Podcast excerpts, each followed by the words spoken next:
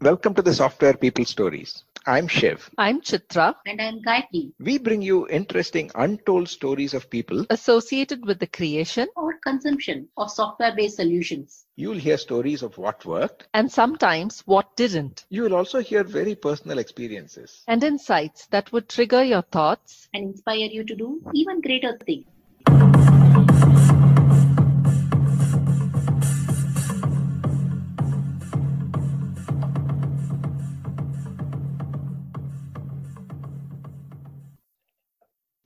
In this episode of the Software People Stories, Shivaguru is in conversation with Jayanta. He grew up a Bangalorean and currently lives and works in Berlin, a city where a software developer is still a novelty and reason enough to evoke questions from people who meet one. Unlike Bengaluru, where no one would bat an eyelid, he shares his story from when he studied telecom engineering out of a curiosity for digital signal processing to processing data digitally to how the GDPR policy has steered all people working with and providing data to think deeply about really what they want from it and why to how to glean information from rows of data and how he would have perhaps solved a Hound of the Baskervilles type mystery in another way. Jayanta also shares his experience on transitioning from a services company to a product company. Listen on. Hi, Jayanta. Welcome to the Software People Stories. Hey, how are you? Yeah, good. I'm very curious. So far on the uh, podcast, we've had people with different backgrounds and experiences, but not someone you know who has multi-country experience. Of course, uh, we've had a couple of people like that, but someone who is just tasting multiple cultures. I thought uh, it'll be very interesting to maybe explore that. So, as usual, if we can start with uh, an introduction that the guest does, Yeah. then we can take the conversation from there. Over to you. Yeah, I'm Jayanta. Grew up here in Bangalore. Studied, did my bachelor's degree in telecommunication engineering, which is not, of course, computer science. And then eventually transitioned after that into a job in computer science in uh, ThoughtWorks. Worked there for two years and then planned on doing a master's degree. That didn't transpire because as I was applying to do my master's degree, I was offered an interview at a company where my former boss at ThoughtWorks worked in Berlin, Germany. And this new job was in data engineering based on my experiences at ThoughtWorks. While now I wasn't a data engineer by name, I was working a lot with the concepts of the, that. So then, yeah, I applied to that job, interviewed, got the job, and decided to put my master's degree on hold, I suppose indefinitely for you know however long it is required, because I thought it was an interesting opportunity to get into a specific field that you know I seemed to be interested in, and also it was an opportunity to you know move to Berlin, you know Europe, have some good experience that way, something new, and yeah, so here I am. I've been at Omio, which is the startup that I work for in Berlin now for two years. That's where I am right now in my career. The first question is you know, what made you choose computer science or get into IT? Okay, that's a very interesting question. So I suppose my whole life I've been kind of in IT, like it's been kind of around me everywhere. My father was a software engineer, as you know, and so are a lot of his friends, as you know as well. So I think software engineering was something that was always interesting to me. My sister did it, and when it came time for me to choose an engineering degree, at that point, in fact, in the you know a few months before that, I was had gained some interest in things like digital signal processing and along with wanting to you know study in a very good college and not having secured a place in the computer science degree in that college i thought i'd go for my second choice which was telecommunication engineering specifically because of digital signal processing as a concept and how interesting i found it. And then eventually once i graduated from there i realized that how much ever i do love digital signal processing and do enjoy working with it i found that i was still far more suited to the computer science lifestyle or you know to put it more bluntly i was pretty bad at telecommunication. I, I moved back into the computer science lifestyle by getting a job at thoughtworks. And it's interesting because eventually i ended up in data engineering which i would say is the field in computer science that has any semblance to digital signal processing. So i guess i lucked out in that way. But yeah that's my that's how i ended up in it Uh, good. Interesting you mentioned lifestyle, the computer science lifestyle. So, do you see any changes in the computer science lifestyle or the typical day in the life of someone who is into IT between, say, Bangalore and Berlin?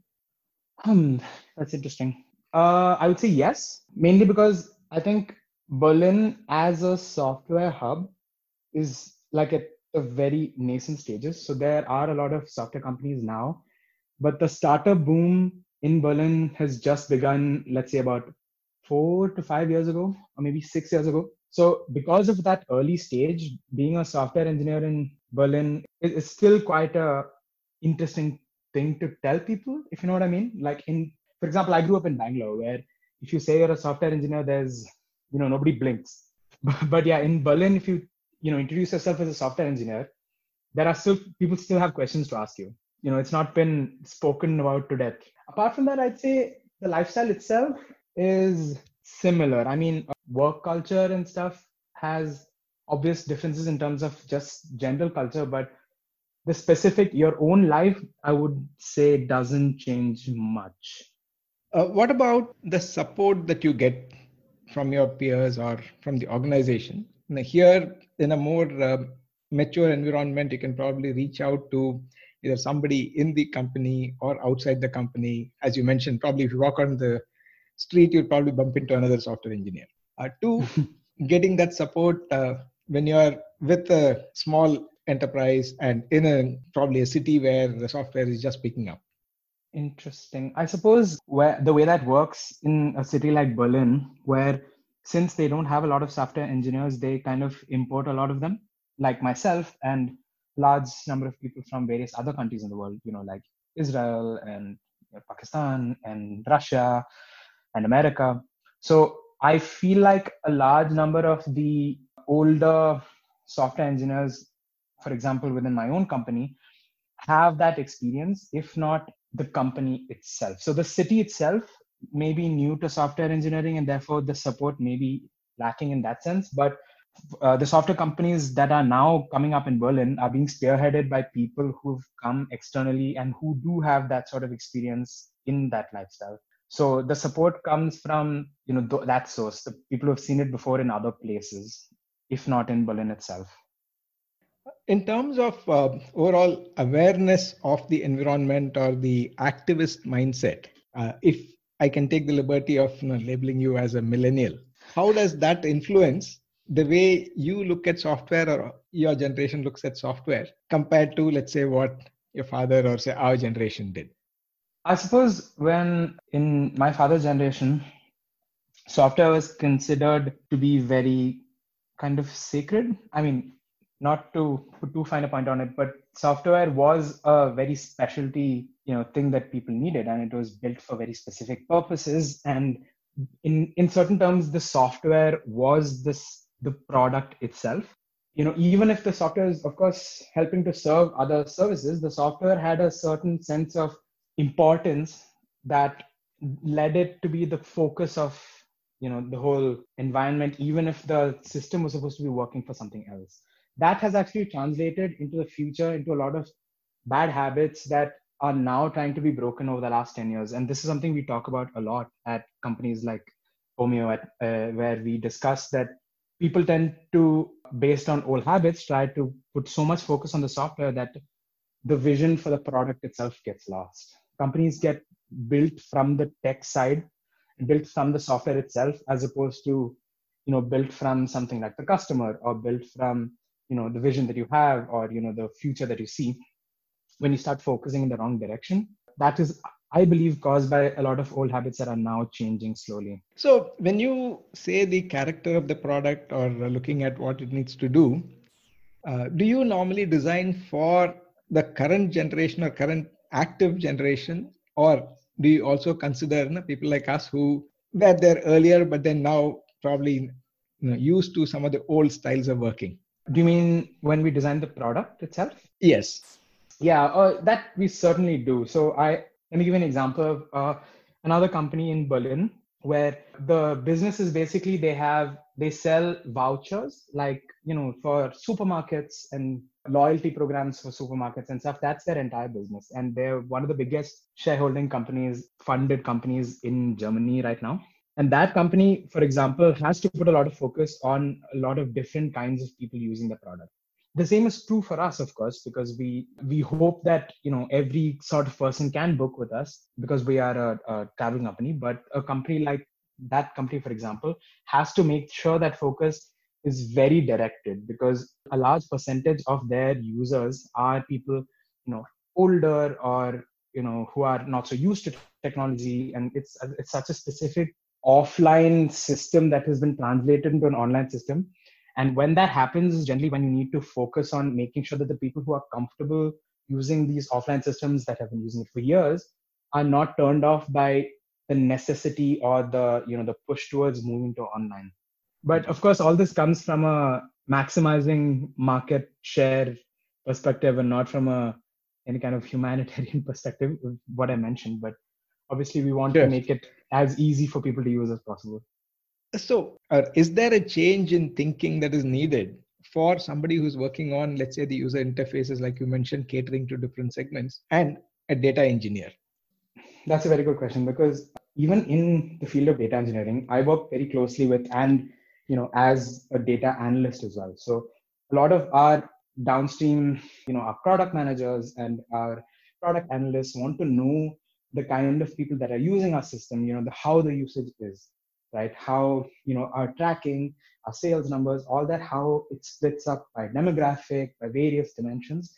And a lot of this the reason that they want to know a lot of this is to make sure that their product is usable by the largest number of people possible. And uh, in the past data engineering was a lot about just you know i'm just going to move data from here to there. But i think as we move towards the future of data engineering a large part of what people are trying to do is make sure that even at every point in the pipeline, even the people you know just delivering the data have are cognizant of what the data is, where it's coming from, who, what it means for them, because then we'll be able to deliver you know what they need in an easier way. And how what that translates to is that these factors of our users, how they're using our systems, what they're using it for, are more important than ever for even for a data engineer like me because we should be able to focus on what sort of tracking we can do. Because, for example, the product manager who wants to know what data he, he can see is not aware of the potential of what can be tracked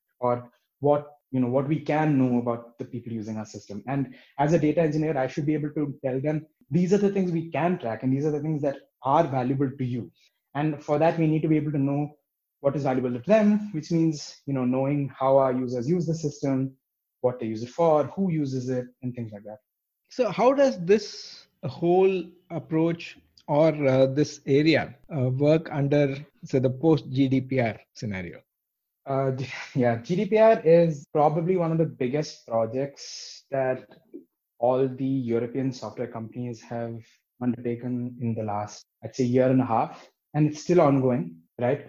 I think what people are trying to do is make sure that they're doing their best to enable the you know the policies of gdpr to be applied right? To be gdpr compliant means to have two systems one for every user to be able to say hey i want to i want you to tell me what data you have that's mine and i want you to give that all to me so i can see what you know about right? And the other aspect is saying hey i want you to take whatever data you have about me and forget it right? Which is what they're calling the right to be forgotten which has now been even strengthened with the gdpr compliance and this is something that historically has been a lot, big problem for data engineering because before these policies came into play, everyone had an you know an attitude of what data can we capture?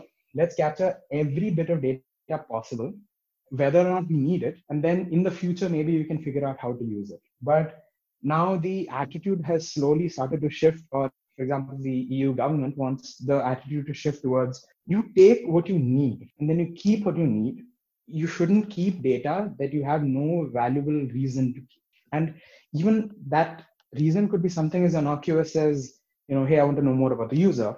But even if that is your reason, you should be able to delete it. Right. Mm. So that's mm. the big attitude shift that's happened. The attitude shift is when you're collecting data, you need to kind of think about how you're going to use it, what you're going to use it for, do I need it? As opposed to in the past where it was just like, I'm just going to, you know, pull everything possible, just slam it all in the locker, never look at it again, which in some ways can be seen as a you know violation of privacy or you know things like that. So does data engineering confine itself only to quantitative data? And the second is, is it only about structured data? So on the second one, yes, I would say it is structured data, but uh, that kind of depends on how you define structured data. We have, you know, a lot of aspects of where we get our data from.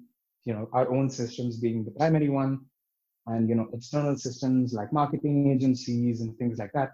But I would say, yes, data engineering primarily consists of structured data, but you know, the structures themselves are changing now. What what a structure means is changing now.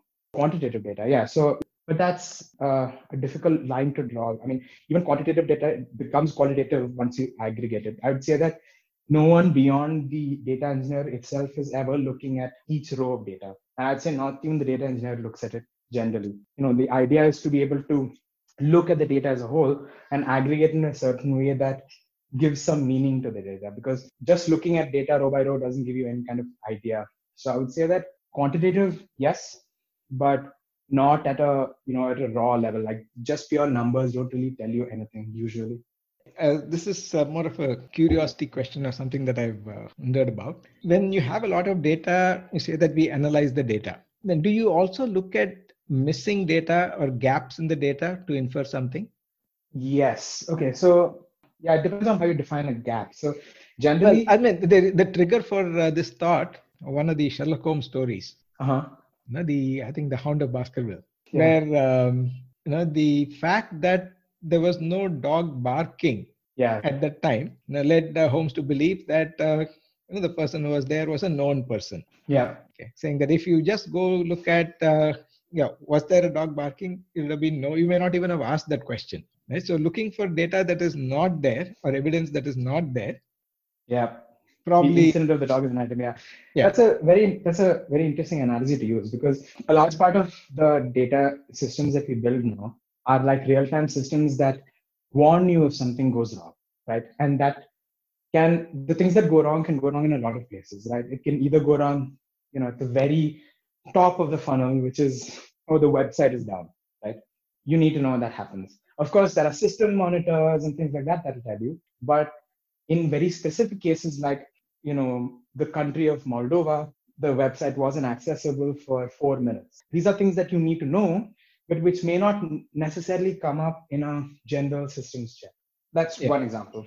But and these are systems. These are these are things that will come up in a you know in, a, in an anomaly detection system for data.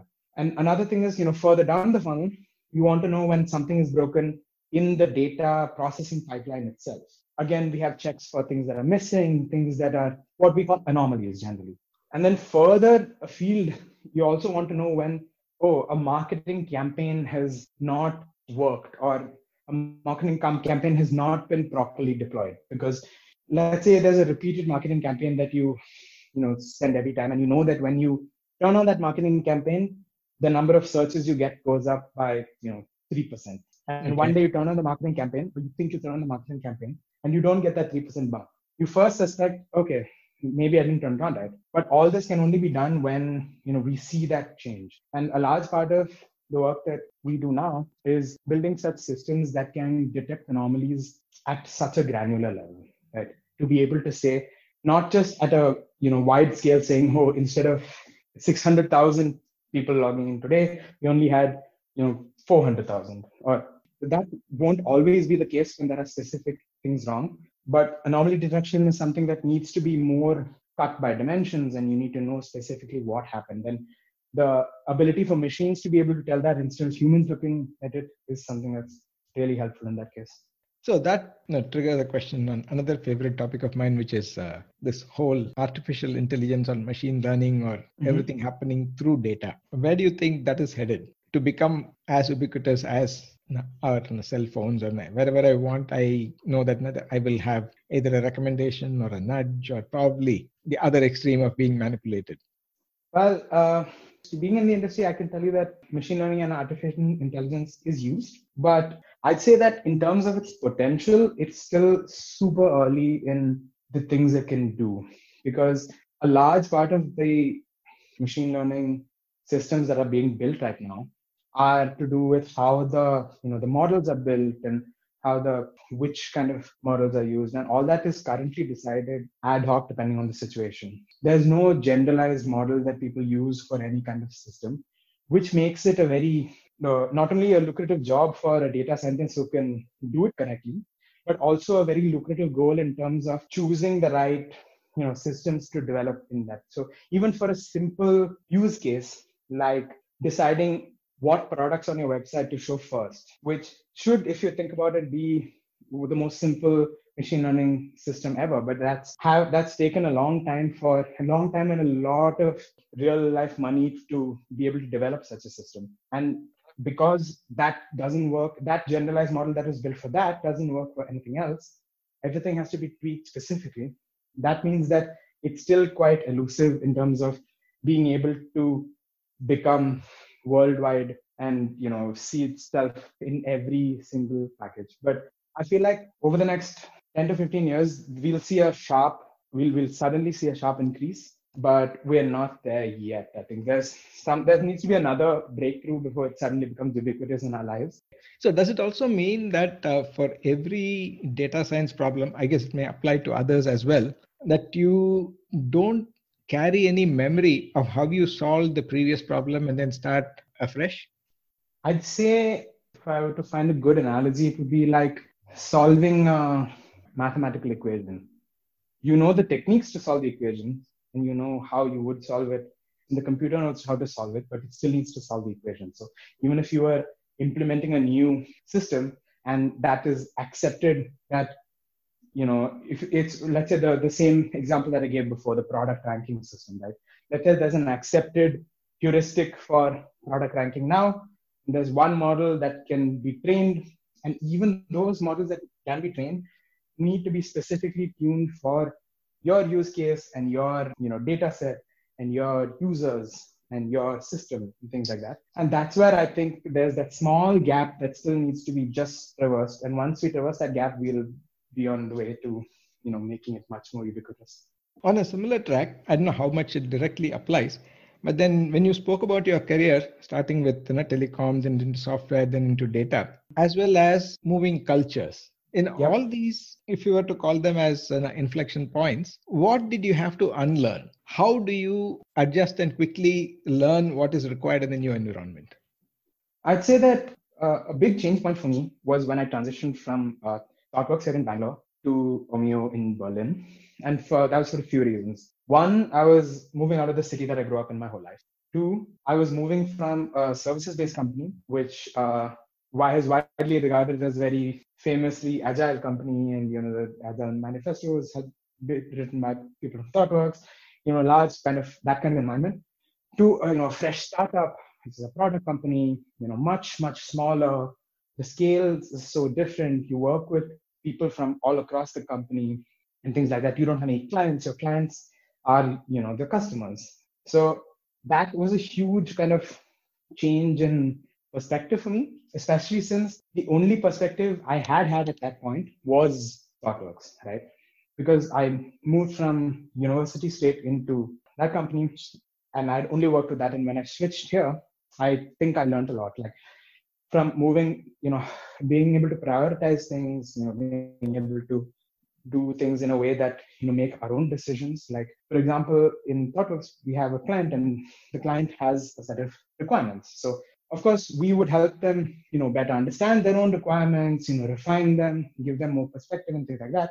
But here, we have to kind of figure out what the requirements are for ourselves, right? Being at the BI team, I'd say a large part of our requirements comes from the rest of the company, depending on either you know a product saying product team saying, hey, we're building this new feature, we need to get data about this feature into the data warehouse. Or from the analysts in the company saying, hey, we want to know more about this aspect of our product, and that comes from there. But as we evolve the product, uh, we want to make sure that the systems that we build can keep up and scale for the future. So large part of the requirements that we have for our team actually come from within the team itself, which is not something that I was used to. You know, building our own requirements, finding out exactly what's needed, talking to people, just you know, going around the company, making yourself known, finding out what other people are doing, and you know, building our systems to be in line with the rest of the company and the company's vision. The grounding that you had in agile approaches how much of it is relevant or are you able to use in the data engineering problems? I think uh, the grounding that I got in Agile actually is quite helpful. Agile practices are being adapted all over the world. And I find that right now, the difficult part that people and companies are finding is picking and choosing the aspects of Agile that actually provide value to the team that you're in. Like in the BI or data engineering world, my team, as the business intelligence team, will not have you know specifically a large set of long-term. Uh, apart from uh, the long-term plans that we have, we will also have a lot of very short-term goals. Like, hey, quickly we need to find out you know some specific data, or you know, hey, this thing is missing, and a lot of concept of concepts of agile need to be translated a lot okay, to be able to fit in this new environment. And I think that's a big challenge that a lot of people are facing, where they kind of associate certain things with agile and have dif- difficulty adapting those to different environments and will try to apply the same template everywhere, which doesn't necessarily work all the time. Uh, again, one of my favorite questions, which I like to ask all the guests at the end, is uh, based on your experience, what suggestions or guidance would you have for others considering entering IT? But I would mm-hmm. probably add uh, a little more to that. Uh, if somebody were looking at uh, Europe as a geography to move to, now how does one prepare for that? Or do you have any suggestions as what one should do, should not do, or not be disappointed about? Yeah, so moving to Europe. When uh, moving to Europe, I think is a very interesting case because when within the IT industry, moving from company to company, I feel like globally there's not a lot of difference in terms of specifically the way you work, you do tend to run into a lot of different cultures, which I think is extremely good. And you do run into a lot of different perspectives, which are hard to get in a kind of fairly homogenous way of thinking in certain companies that can develop. Having that different way of thinking from different people across the world generally builds a healthier environment, or the people in the company are mature enough to be able to pick and choose the good aspects from all the different perspectives apart from that, I am of the opinion, and I've, I have been of the opinion for a long time that life in a big city in various, you know, anywhere in the world, your daily life will generally be the same. Of course, there will be cultural aspects that are different. You'll be playing different sports, meeting different people, and that's always amazing. But your work life, I find generally it's quite similar, and you're always able to adjust. And yeah, and I always recommend it to people who enjoy traveling, who enjoy seeing new things. So I'm sure there are a lot of people who will want to come to Europe now. Thanks a lot, Jayanta, for uh, taking the time and sharing your perspectives on your short visit here. And uh, we hope to hear more from you as you gain no, more uh, interesting stories. For sure, yeah, I'd love to be back on the podcast at some point, I suppose.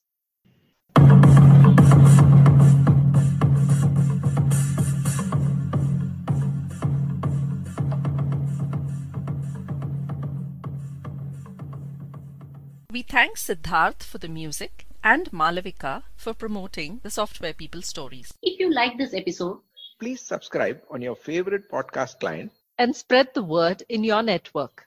If you'd like to share your story, contact us at podcasts at pm-powerconsulting.com.